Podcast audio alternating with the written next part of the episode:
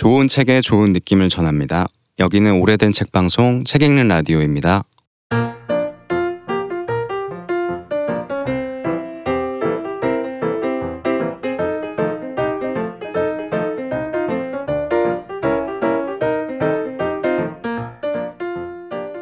당신 곁에 놓일 한 권의 신간을 큐레이션해드립니다.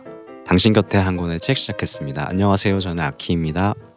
안녕하세요. 우공입니다. 안녕하세요. 김민효입니다. 네, 안녕하세요. 최 PD입니다. 네, 오늘도 한우물 우공님의 책을 소개해드릴 시간인데요. 네, 기대되네요. 네, 이 한우물 언제까지 할 수 있나 생각하면 오늘도 한우물인 것 같아요. 오늘도 네. 가끔 나의 우물 어디까지 가 있나 이런 생각이 들긴 하는데요. 오늘도 질문을 하나 던져보면 언제부터 이렇게 됐죠? 그러니까. 저희가 그러게 말이에요. 유행처럼. 왜냐하면 중간에 제가 말할 시간은 안 드리기 때문에 처음에도 드리죠. 말할 시간 좀 드리고 시작하자. 생각? 가난이나 빈곤이라는 단어를 들으면 혹시 떠오르는 이미지 이런 게 있을까요? 가난, 빈곤. 네. 자주 듣게 되긴 하실까요? 저는 오히려 가난이라고 하면 사실 옛날부터 이런 이미지가 떠올랐는데 그 애써서 차려입은 사람 같은 게 떠올라요. 그러니까 가난한데 왠지 가난해서는 안 될 것 같은 곳에 가게 됐어요. 가난한 사람이 그럴 때 자기가 가진 것 중에 가장 괜찮아 보이는 옷을 이렇게 차려입고 어떻게든 말쑥하게 보이게 꾸미고 그 자리에 가는데 너무 그게 튀는 거예요. 그 모습이 어색하고 애써서 꾸몄다는 게 느껴지고 위아래가 맞지 않고 앞가디가 맞지 않는 것 같은 그런 모습이 가난이라는 말에서 저는 계속 떠올라요. 네. 와, 저는 뭔가 그냥 내가 처해 있고 싶지 않은 거라는 생각을 많이 하게 되는 것 같아요. 그러니까 실제로도 어떤 가난을 크게 경험하거나 이런 적은 없지만 그래도 뭐 이렇게 혹시 20대 막 이럴 때는 이제 가난할 때도 있었으니까 그럴 때 되게 또 한편으로는 그걸로 인해서 어떤 민효님이 말한 것과 비슷하게 약간의 자존심 막 이런 걸 엄청 세웠던 때인 것 같기도 하고 그때로 돌아가고 싶지 않고 내가 처해 있고 싶지 않은 것 그냥 그렇게 생각을 하게 되는 것 같아요. 사실 가난하면 제일 떠오르는 문구가 가난은 죄가 아니다. 단지 불편할 뿐이다. 라는 문구인데 이게 왜 떠오르냐면 제가 어렸을 때 이상한 선생님이 있었어요. 담임선생님이었는데 그때 제가 굉장히 가난해가지고 학교에서 막 해야 될 게 많잖아요. 뭔가 수학여행도 가야 되고 근데 그럴 때 지원이 나오긴 했어요. 근데 지원이 나오는 그런 사실들을 받아야 되니까 그런 건 다 담임선생님과 커넥팅이 돼야 되는 거잖아요. 그쵸. 그래서 그런 것들이 다 하게 되는데 그 선생님의 지론은 그런 거였던 것 같아요. 가난은 죄가 아니고 불편한 것뿐이니까 이런 걸 숨길 필요가 없다 너는 이런 식으로 해서 어떤 한 날이 기억이 나는데 그때 교실에 다 이렇게 조회 시간이나 종례 시간이 굉장히 길었거든요. 연설을 굉장히 많이 하시는 선생님이라서 굉장히 길었는데 그때는 가난에 대한 뭐 이런 연설을 하면서 수학여행 가기 전이었던 것 같아요. 그래서 우리 반에 누가 있는데 이 친구는 가난해서 네. 수학여행비를 못 내고 이렇게 지원을 받게 됐다. 하지만 이런 건 뭐 죄가 아니고 불편한 것일 뿐이니까 우리는 이걸 그렇게 생각하면 안 된다. 아무도 그렇게 생각 안 하는데 그런 식으로 종례 시간에 말하고 이걸 그 문구를 같이 복창하는 걸로 종례가 끝났거든요. 그런 경험이 있거든요. 그래서 그 문구가 저는 굉장히 기억에 많이 가난하면 바로 그 문구가 떠오르고 바로 그 장면으로 넘어가거든요. 아예. 그래서 그런 부분들이 갑자기 떠오르네요. 뭔가 되게 잊을 수 없는 경험이었을 것 같아요. 그 선생님 때문에 부끄러워졌을 것 같아요. 나도 참 이상한 사람이었어요. 당사자 입장에선 더군다나 그랬을 것 같아요. 그렇죠. 지금 말씀하셨던 가난에 대한 게 좀 조금씩 다르기도 하고 공감이 되기도 하면서 명확하게 가난이 뭐다 라고 말하기보다는 뭔가 느낌, 기분으로 가지고 있는 그런 가난의 얘기를 해주신 것 같아서 사실 지금 제가 할 책 얘기도 반드시 지금 말씀하셨던 거랑 겹친다고 할 수는 없는데요. 그냥 그와 함께 우리가 지금 시대에서 빈곤, 가난이라는 거를 어떻게 볼 수 있나를 좀 볼 수 있는 책이라서 그 얘기를 좀 드렸고요. 그 책 제목 먼저 말씀드리면 우리는 가난을 어떻게 외면해 왔는가 라는 제목이고요. 네네. 부제가 사회 밖으로 내몰린 사람들을 위한 빈곤의 인류학이라는 제목이에요. 좀 뭐 제가 차근차근 말씀드리면 제목에 대해서 좀 더 이해할 수 있으실 것 같은데요. 일단은 부제에서 이제 빈곤의 인류학이라고 얘기를 했는데 실제로 이 책을 엮은 분이 인류학자, 대학에서 이제 인류학을 가르치시고 있는 조문영이라는 분이고요. 근데 이 책은 조문영 교수가 쓴 게 아니고 조문영 교수의 수업인 빈곤의 인류학을 수강한 학생들이 같이 쓴 거예요. 근데 이제 그 학생들이 한 40명이 되고 그 40명의 학생들이 그 서울에서 활동하는 이제 반빈곤 활동가라고 할 수 있는 넓은 의미에서 10명을 인터뷰하면서 그 활동가들이 어떤 활동을 하고 있는지 그 활동은 어떤 역사를 가지고 있고 이제 지금 우리에게 그리고 이 빈곤의 인류학을 들은 학생들 청년 세대라고 할 수 있겠죠. 그러니까 학생인 청년 세대들하고 어떻게 만날 수 있는가 이런 것들을 책에서 좀 드러내주고 있는 책이고 아마 그 학생들도 여러 가지 고민을 했던 것 같고 그 본인의 경험과 또 다른 것, 같은 것 이런 것 좀 찾았던 것 같아요. 여기 활동가들은 뭐 홈리스, 철거민, 그리고 복지수급자, 그리고 장애인, 뭐 노정삼 그리고 쪽방촌 주민들이랑 함께 활동하는 분들이에요. 이 지금 다 제가 읽어드리고 있는 이 단어들이 신문지상에 나오긴 하지만 어떤 식의 프레임 안에서 나오는 것들이거든요. 뭐 예를 들면 뭐 불쌍한 사람들 이겠죠. 그렇게 뭔가 우리가 도와줘야 될 대상 이미지로 딱 떠오르는 이게 항상 언론에 나오는 방식들이라서 그렇게 이제 보이는 인물들인데 활동가들은 그런 뭔가 프레임화되어 있는 사람들과 다르게 만나고 있는 분들이라고 볼 수도 있을 것 같아요. 뭐 각 장의 구성은 복잡하진 않습니다. 그러니까 인터뷰가 실려 있긴 한데 활동가 한 사람 한 사람 인터뷰가 실려 있긴 한데. 그 앞에 이제 그 활동의 역사를 좀 정리해주고요. 뭐 예를 들면 A 활동가는 어떻게 활동을 시작하게 됐고 어떻게 이 단체에 들어오게 됐으며 이 단체의 활동은 어떻게 이어져 왔다 이렇게 되어 있고 그 다음에 이제 인터뷰가 있는데요. 책 앞에 이제 그 엮은인 그 교수의 글에 의하면 굉장히 많은 분량이 있었던 거죠. 인터뷰를 이제 길게 했을 테니까 때로는 한 번, 때로는 두 번 이렇게 했을 텐데. 그런 것들을 좀 많이 줄여가지고 가급적이면 줄여서 이제 실었고 그 다음에는 이제 그 인터뷰 내용에 대해서 설명을 붙이는 방식으로 10명의 활동가들이 이제 인터뷰를 했고요.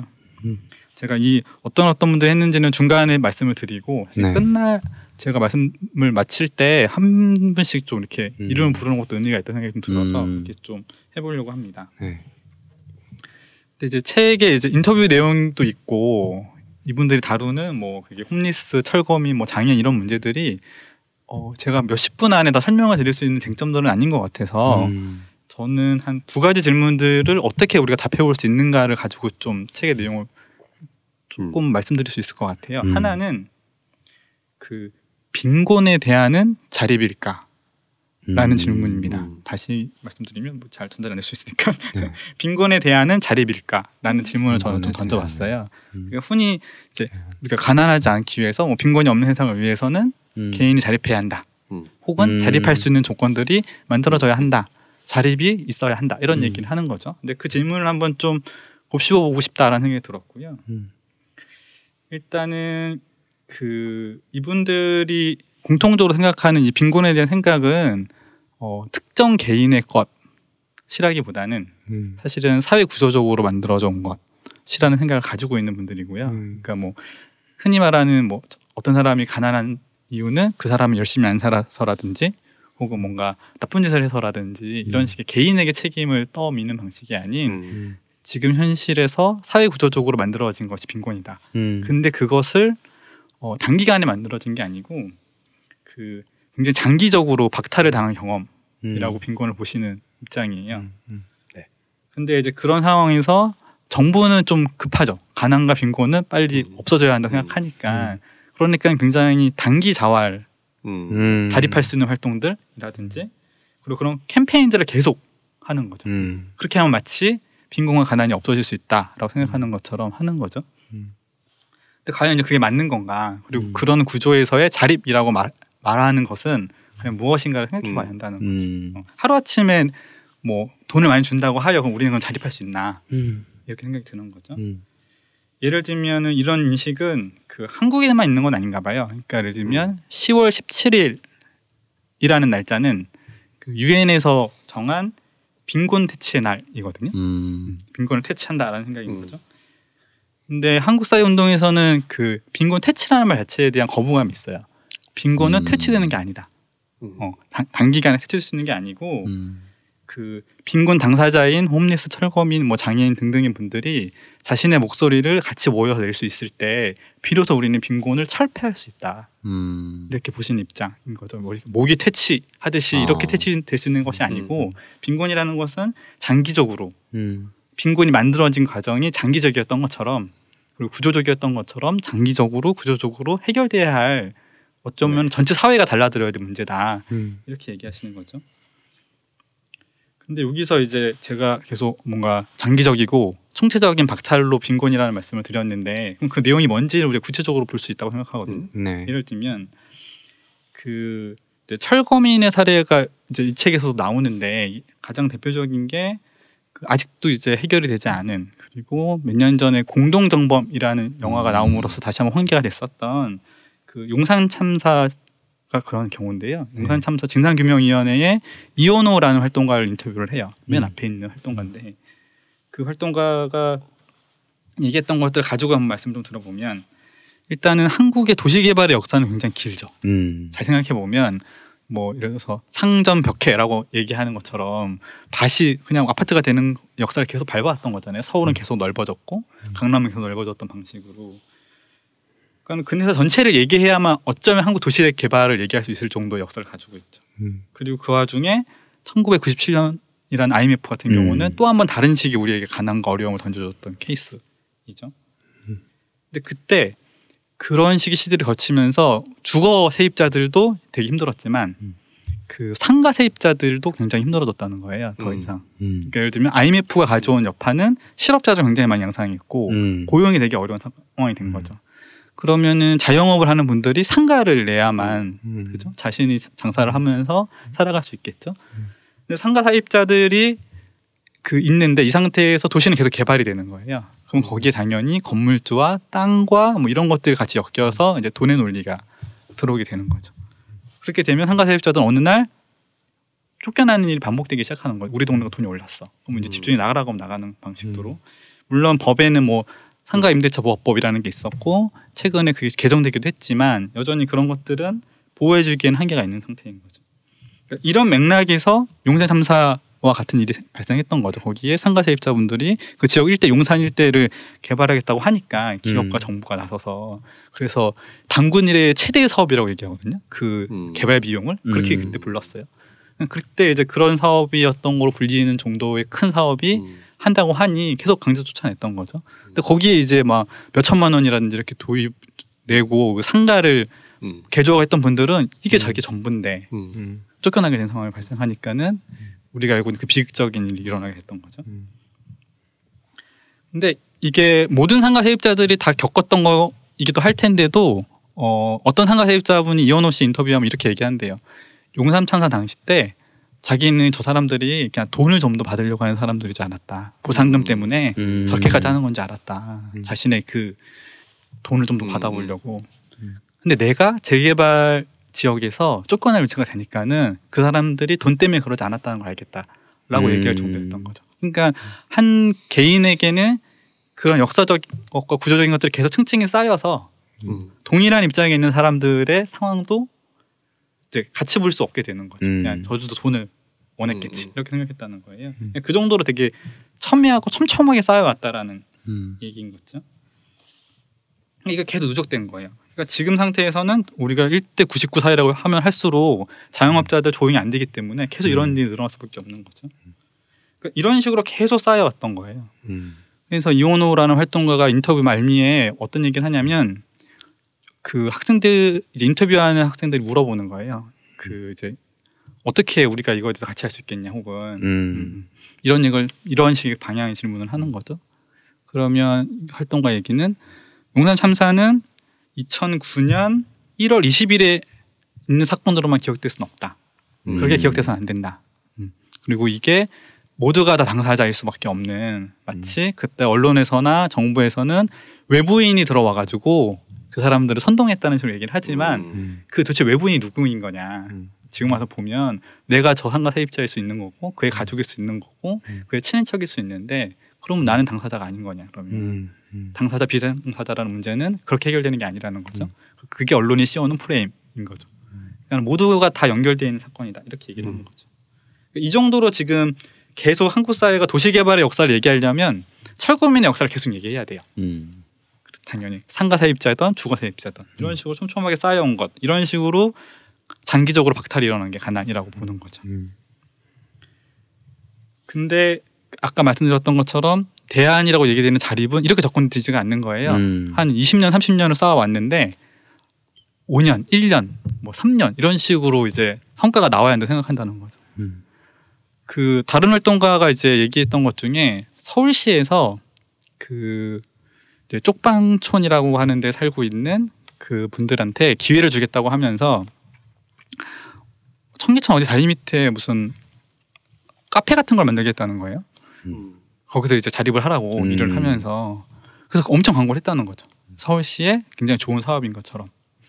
근데 막상 그 이제 그걸 하려고 했던 분들이 한 3개월 정도 이제 커피 만드는 기술을 배우고 이래가지고 상가를 열려고 했더니 그 상가를 내려는 위치에는 물건을 팔 수 없는, 그러니까 물건이 커피라든지 이런 걸 팔 수 없는 곳이었던 거예요.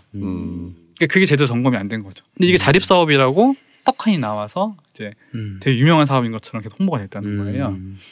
그러니까 자립을 굉장히 빨리 하려고 하다 보니까, 그러니까 그 자립, 그러니까 개인 한 사람의 개인을 빨리 자립시키겠다라는 식으로 가다 보니까는 이런 식의 어처구니 없는 일이 발생하게 되는 거죠. 뭐하나 점검이 되지 않은 상태에서. 근데 그렇게 접근되니까 자꾸 이런 문제가 발생한다고 보는 입장입니다. 아까 말씀드릴 때 자립이 아니고 그러면 무슨 대안 얘기할 수 있는 거냐. 그러니까 자립을 하지 말자는 얘기보다는 이 자립을 할 때에 당사자들의 이야기가 얼마나 나오는지가 굉장히 중요하다는 거예요. 그러니까 예를 들면 여기서 인터뷰했던 분 중에 이제 빈곤사회연대 김윤영이라는 활동가가 있는데 빈곤사회연대가 하는 활동이 그런 거예요. 그러니까는 당사자들한테 계속 목소리를 주는 거죠. 그래서 제목에 보면 이 그분의 인터뷰 제목은 이제 사람 목에는 그 목소리가 아니고 목을 봤다, 몫이 있다라고 할 때 그 목자를 쓰거든요. 이 사람들은 그러니까 그 사람의 몫을 스스로 이야기하는 사람들이 모여서 자신이 어떤 게 필요하다 이런 얘기를 계속 해야 한다는 거예요. 그렇지 않으면 계속 빨리 자립을 시키려고 정부는 하고 하지만 네. 빈곤은 되게 오래됐고 이렇게 반복된다는 네. 거죠. 제가 두 번째로 던져본 질문은 그러면 자립의 반대말은 의존일까라는 질문이었어요. 우리가 자립을 생각할 때 그런 생각을 하는 거죠. 아, 아무런 도움을 받지 않고 나 스스로 온전히 서 있는 상태. 이를 이제 자립이라고 생각하게 되는 거죠. 그렇게 되면 자꾸 의존을 요구하는 사람이거나 의존이 필요한 사람들에 대해서 우리가 생각했을 때 일단 도덕적인 판단을 강하게 하게 된다는 거예요. 이러면 이제 인터뷰했던 분이 그런 얘기를 해요. 20대인데 자신들은 도시 생활을 할 때에 여기서 말하는 뭐 철거민 이런 식의 그 빈민들을 본 적이 없는 거예요. 가난한 사람들은 깨끗하니까 거리는 이분들은 저 쪽판촌이라고 해서 뭐 서울역 근처에 어디 근처 동다동이라는 데 들어가 있다든지 달동네 있다든지 철거지역이 있다든지 이러니까 눈에 보이지 않는 거죠. 깨끗한 거리에서 당연히 없죠. 그러니까는 그런 분들이 보기에는 다 의존하는 것보다는 각자 알아서 살아가는 게 그들한테 더 좋은 게 아닌가라는 생각을 하게 되는 거죠. 그러니까 가난이 자신의 눈에 보이지 않는 사람 그리고 청년 세대는 특히나 나의 가난이 더 크게 보이는 사람들인 거죠. 청년들이 인터뷰할 때 그런 얘기를 하시는 거예요. 그러니까는 나는 마음의 빈곤이 있는 것 같다든지 왜냐하면 주변에 이런 사람이 있는지도 보지 않았다.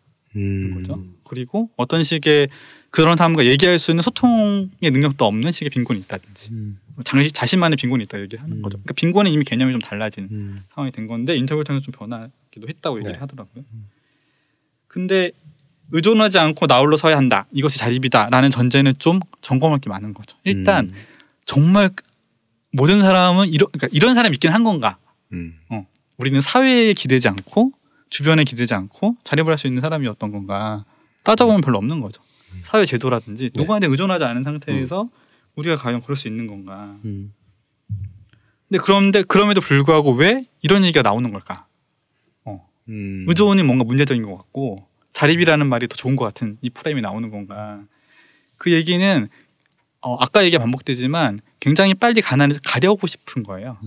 그래서 빨리 자립을 해. 지금 있는 현실을 벗어나야 돼. 이런 식의 것들을 하려는 강박감이 있다는 거고 그리고 이렇게 했을 때에는 개인의 자립으로만 포인트가 맞춰지기 때문에 계속 피해 당사자, 직접적인 피해자로만 환원이 되기 시작하는 거죠. 그러니까 이렇게 되면 아까 말씀드렸던 것처럼 저 사람과 나는 다른 사람, 당사자, 비당사자 이 프레임은 계속 유지가 되는 겁니다. 그러니까는 감춰지는 것은 개인의 게으름 이런 게 감춰지는 것이 아니고 사회 구조적인 게 감춰지는 거예요. 그 개인은 아까처럼 그렇게 충칭이 쌓여있는 구조 속에 있는 사람인데 그 구조적인 문제를 건드리지 않은 상태에서 그 개인이 오롯이 쓸 수 있는 것처럼 하는 프레임이 계속 나오게 되는 거죠. 이렇게 되니까 계속 반복되기 시작하는 겁니다.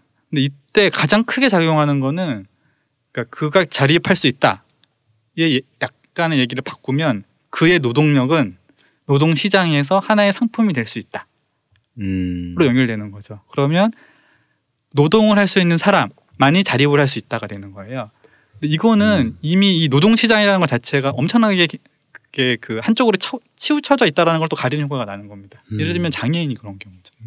근데 장애인도 신체 장애인만 있는 것이 아니고 발달 장애인, 정신 장애인, 지투 장애인 있는 거예요. 이런 분들이 일할 수 있는 구조가 갖춰지지 않은 상태에서 아무리 그 일을 하려고 해봤자 일을 할 수 없는 거죠. 그러면은 노동시장 자체가 이미 뭔가 문제가 있는 거죠. 이들은 들어갈 수 없죠. 근데 그런 사람들에게 일을 하지 않으니까 자립할 수 없어라고 말한다면 뭔가 순서가 뒤집혀도 많이 뒤집힌 상황인 거죠. 이제 이런 얘기를 활동가들도 또 하시고 계시고요. 그래서 이분들이 뭐 동일하게 말씀하시는 건 아닌데 그 어떤 활동가 이런 얘기를 하는 거죠. 의존이라는 생각 자체에 대해서 뭔가 바꿔야 한다는 거예요. 그래서 좀 한 분의 얘기를 좀 가져오면 의존은 자립의 반대말이 아니라 서로의 자리와 역할을 챙겨주는 과정이다 라는 얘기를 하시거든요. 예를 들면 아까 이게 홈리스 행동이라는 단체가 있고 그리고 이분도 같이 활동하고 있는 그 동자동사랑방마을이라는 데가 있어요. 근데 여기 이제 쪽방촌 주민들이 사시는 지역이고 거기서 이제 주민 협동회, 협의 이런 걸 만들었어요. 근데 그분들이 하는 활동은 집에 찾아가면서 청소 같이 해주고 좀 괜찮게 아프진 않은지 며칠 안 나왔는데 혹시라도 큰일이 생긴 게 아닌가 챙겨주고 그런 걸 하시는 거고 동시에 그러면서 자신들이 조합비를 내요. 조합이긴 하거든요. 조합을 내면 그 조합비를 모아서 조합원들한테 정말 단기 대출을 해주는 거예요. 엄청 저렴한 가격에 해주는 거죠. 근데 상환을 그럼 받아야 되잖아요. 근데 상환을 받을 때 특별하게 상환하지 않아도 강제하지 않아요. 그냥 안내만 하고 안 돼요. 근데 상환율이 89%예요. 서로서로 돕는 과정을 계속 겪거든요. 근데 이분들이 같이 그럼 일을 또 같이 도모하기도 하시는 거죠. 근데 이분들한테 의존과 자립이라는 거는 그냥 같은 얘기예요. 서로가 의존할 수밖에 없고 서로가 그래야 같이 쓸 수 있는 상태가 되거든요. 그래서 나이가 많으신 분이 있는데 이분이 다른 활동을 할 수 없는데 이분은 어떤 활동을 하냐면 그 소식지가 있는데 그 소식지가 흑백으로 인쇄가 되니까 거기에 세월호 리본이 있는 거예요. 근데 흑백이잖아요. 근데 그분은 그 세월호에다가 노란색 칠을 하는 걸 계속 하신대요. 그분은 근데 그게 하루에 할 수 있는 가장 큰 일 중에 하나인 거예요. 근데 그걸 같이 할 수 있는 거죠. 그러니까 어떻게 조건을 만드느냐에 따라 달라지는 거고 그 동자동에 있는 쪽방촌 주민들은 그런 걸 같이 할 수 있는 상황에 되어 있는 거죠. 근데 이분들은 그 가난과 빈곤에 대한 태도가 좀 다르기 때문에 누가 도와준다고 해서 뭐 때 되면은 이제 물품을 준다든지 혹은 정부에서 자활 프로그램을 한번 돌려라. 우리 돈을 지원해 줄 테니까는 서로 자활할 수 있는 프로그램을 돌려라는 거에 대해서 굉장히 경계해요. 왜냐면 그거는 되게 단기적이고 돈만 주고 떠나는 거고 그럼 우리는 또 뭔가 스스로가 도움을 받아야 되는 사람만이 되는 거죠. 우리가 뭘 할 수 있다든지 이런 사람이 되지는 않는 거예요. 그러니까 가급적인 그런 걸 하지 않고 계속 조합 활동을 열심히 하려고 하시는 분들인 거죠.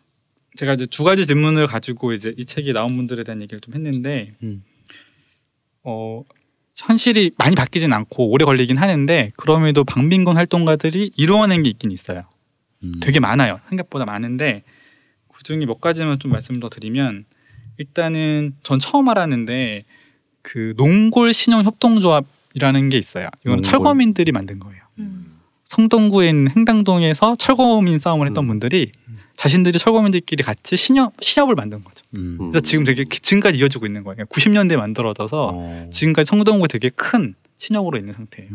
성동구에도 가장 크다고 저는 본 것 같은데 그래서 그분들은 그렇게 아까 했던 단기 대출 힘든 분들한테 해드리는 거죠. 그렇게 해서 또 하고 이런 식의 이제 우리가 흔히 말하는 사회적 경제 이런 것들을 이미 하고 계셨던 분들로 그것도 철거민들이 같이 만드신 거고 그때 같이 철거민 싸움을 했던 분이 지금 거기 이사장으로 계신 이런 식의 것들을 이뤄낸 거죠.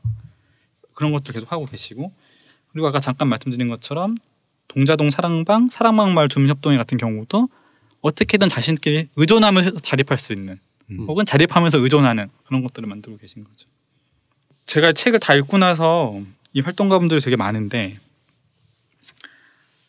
책을 읽고 나서 제가 바뀐 생각이 하나 있는 게 이런 거였습니다.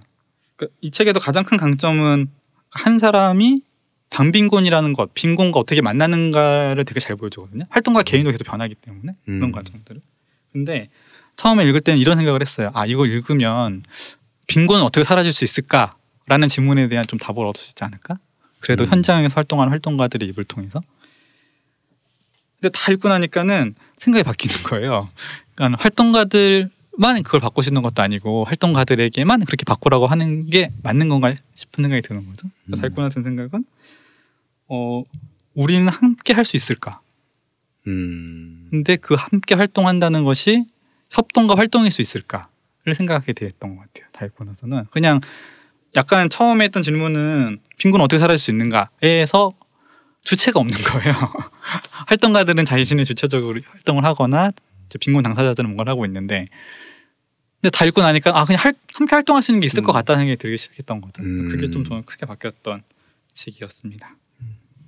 되게 자립 얘기를 했을 때 많이 찔렸던 게 저도 되게 자립을 중요하게 생각해온 사람이거든요. 그거는 그 의존하는 상황에 대한 굉장한 두려움 같은 게 있었던 것 같아요.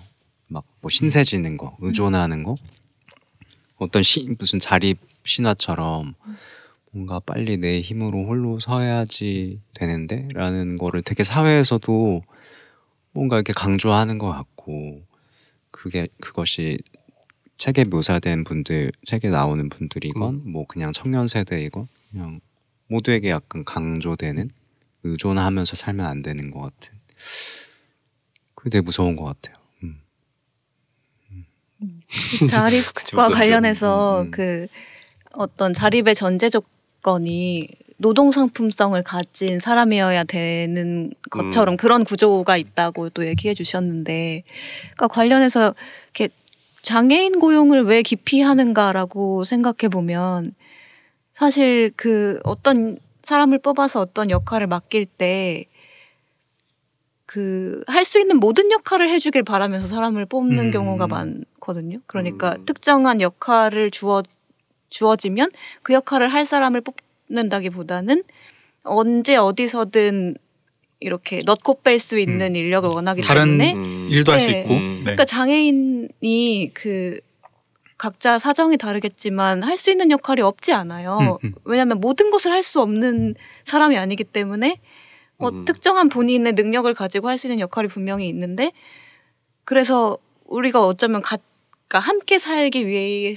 하고 함께 일하기 위해서는 그 사람만이 할 수 있는 영역이 있다면 그건 그 사람에게 좀 줘야 된다는 생각이 들어요. 그러니까 만약에 그렇게 하면 그 사람도 일하면서 어쨌든 본인이 어떤 식으로든 뭐 자립에 가까워질 수도 있는 거고 근데 그게 동시에 서로서로 의존하는 방식이기도 한 거고 그래서 어떤 면에서는 그 사람에게 의존하는 걸 의존이라고 생각하지 않고 함께 이렇게 사는 과정이라고 생각하면 어느 정도 같이 할 수 있지 않을까 싶기도 해요. 너무 그냥 지금 딱 드는 생각으로는.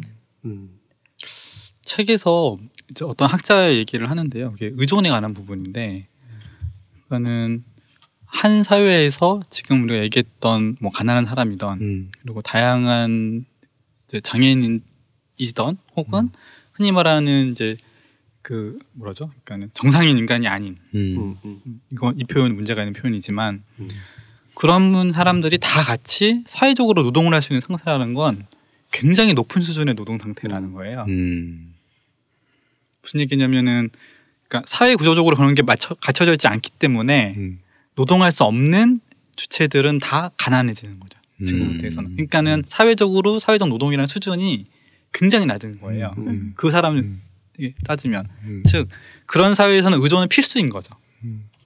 의존하는 자가 능력이 없거나 힘이 없거나 문제가 있는 자가인 것이 아니고 의존할 수 있는 걸 만들지 못한 사회가 문제적인 거죠. 부산 입장에서는. 우리가 만약에 사회적으로 노동을 잘 협력할 수 있는 구조를 갖추게 된다면 그게 누구든 그러면 이거는 되게 좋은 시스템으로 가고 있는 거라고 볼 수도 있는 거죠.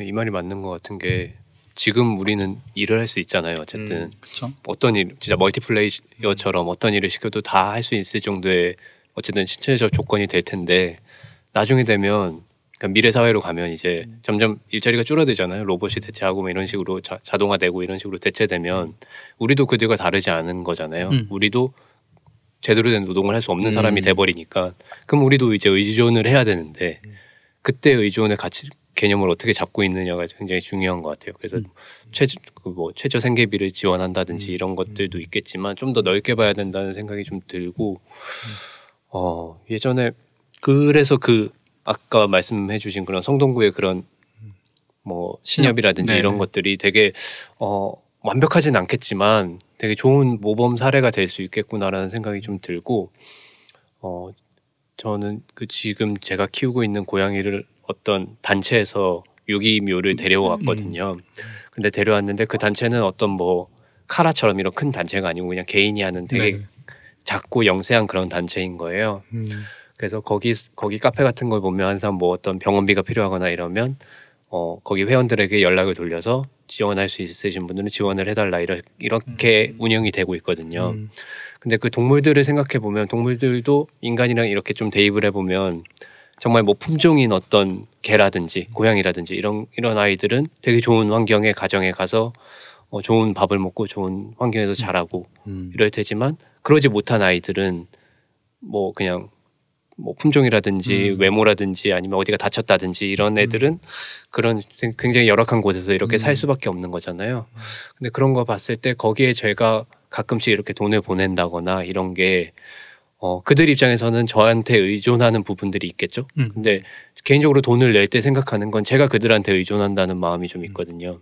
제가 좋아하는 그런 아이들을 제가 직접 이렇게 돌볼 여유나 이런 게 없으니까 진짜 뭔가 제일 할 수 있는 작은 행동 중에 하나가 돈을 내는 것 중이라고 볼 수 있잖아요. 중요합니다. 그걸 통해서 그죠 중요하지만 굉장히 작은 행동이긴 하죠. 직접 이렇게 뭔가 병원에 데려다주고 이런 걸 못하니까. 근데 그러면서 저는 제가 의존한다는 마음도 많이 들거든요. 심적으로도 그렇고 어떤 행동적으로도 그렇고. 근데 그런 마음이 좀 어떻게 잘 연동이 되면 어떤 모델을 만들 수 있겠구나라는 생각이 들어요. 그러니까 어떤 의존하는 사람도 서로에게 의존하는 거죠. 그러니까 서로 이렇게 한자 보면 이렇게 서로 이렇게 의존해서 서 있는 게 사람이다 뭐 이런 것처럼 네네. 한쪽만 의존을 하게 되면 이건 뭐랄까 한쪽은 구걸을 한다는 느낌이 들게 되고 또 다른 한쪽은 그냥 도움만 주니까 내가 널 살리고 있다 정도의 뭔가 좀 우월의식 이런 것들을 받을 수 있을 것 같은데 그런 거에서 생기는 많은 갈등들이 있는 것 같아요. 그쵸? 너네 내가 낸 세금으로 내가 열심히 벌어서 그거 한 걸 왜 저 일도 하는 애들한테 줘? 라든지 근데 실존은 그런 게 아닌데 좀 더 넓게 보면 서로 의존하고 있는 부분들이 반드시 있는데 그런 것들을 좀 더 모델화해서 좀 더 크게 보는 방향이 앞으로 우리들에게도 필요하겠다라는 생각이 드네요. 당장 정부의 정책들이 항상 좀 나아지고 있다곤 하는데 그 프레임을 벗어나지 못하는 거죠. 그래서 뭔가 그쵸. 거리에 있는 분들은 그 아까 제가 홈리스라는 표현을 썼는데 이 홈리스라는 표현과 노숙이라는 표현이 좀 다른 표현이긴 해요. 그러니까 거리에 있다. 노숙을 그렇게 얘기했는데 지금 노숙이라고 표현되지 않는 분들이 또 있어요. 예를 들면은 저도 자주 안 쓰는 표현이긴 한데 비주택 거주지라는 게 있는 거죠. 이렇게 얘기하니까 그런데 그렇죠? 그러니까 이런 문제들 사는 분들도 있는 거예요. 이분도 집이 없는 분들인 거잖아요. 예를 들면은 고시원, 여관 이런데 장기 투숙하시는 분들이 있는 거죠. 그러니까 그런데 분들은 그러니까 정말 의존할 데가 없어서 거기 가신 분들이나 다름없고 거기서도 작년에 이제 9.19 시연이라는 데서 불이 나가지고 돌아가셨던 분들이 계신데 그분들이 그 안에서도 차이가 있는 거예요. 창이 있는 분과 창이 없는 분. 창이 있는 분들은 그나마 좀 사셨는데 창이 없으면 도망갈 데가 없는 거예요. 불이 나니까는. 그러니까 그 안에서도 그렇게 되어 있는 상태라서 그러니까 이런 것에 대해서 정부 구체적인 거를 보고 짜야 하는데 그러기 위해서는 계속 이 책에서 활동가들이 강조하듯이 당사자의 이야기를 듣지 않으면 일방적으로 한 번에 다 모든 걸 해결할 수 있다라는 생각을 버리고 당사자들의 이야기를 계속 듣고 그들이 뭘 만들어가고 있는지 귀를 기울여야 어떻게 의존하고 있는지 어떻게 자립하고 있는지 좀 봐야 알 것 같다라는 생각이 좀 계속 들었습니다. 네, 이 책을 어느 분들에게 넣어드려야 할 것인가가 가장 큰 고민인데요. 타노스요. 지금 이 순간 타노스 고민인데요. 일단 그러기 전에 이 책을 제가 다 읽고 나서 딱 뭐가 이상해라고 생각했다가 알게 됐던 게 인터뷰집인데 인터뷰의 얼굴이 한 번도 안 나와요.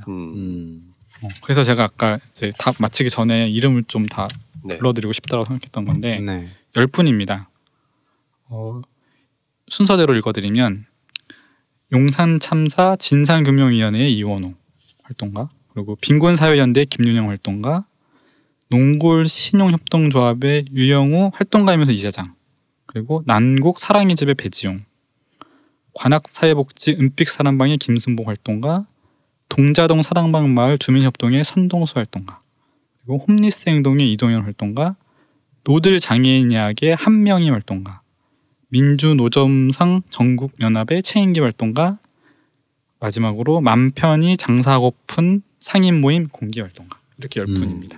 다 이름만으로도 어떻게 활동할 수 있는지 알 수 있고 제가 많이 말씀 안 들었던 것 중에 하나는 지역주민 운동하는 분들도 있어요. 그것도 맥락이 좀 다르더라고요. 네, 그런 것도 말씀드릴게요. 그렇게 해서 마지막으로 이 책을 어떤 분들에게 놓아드리고 싶냐면 이 팟캐스트를 듣고 있는 시점이 서울역인 경우 서울역에서 가시거나 오시는 분들이 거기에도 지금도 그 노숙하시는 분들이거나 홈리스 분들이거나 그런 분들이 계시거든요. 그런 분들을 보시게 될 거라서 서울역이라는 큰 역에서 오고 가시는 분들이 이 책을 좀 보셨으면 좋겠다라는 생각이 들었습니다. 네. 우리는 가난을 어떻게 외면해 왔는가? 오늘의 당신 곁에 한 권의 책이었습니다. 이 방송은 네이버 오디오 클립과 팟캐스트 앱, 그리고 EBS FM 오디오 천국에서 들으실 수 있고요. 방송에 대한 의견과 응원, 그리고 다양한 메시지는 네이버 오디오 클립 게시판에 남기실 수 있습니다. 구독과 좋아요 꼭 부탁드릴게요. 지금까지 당신 곁에 한 권의 책이었습니다. 감사합니다. 감사합니다.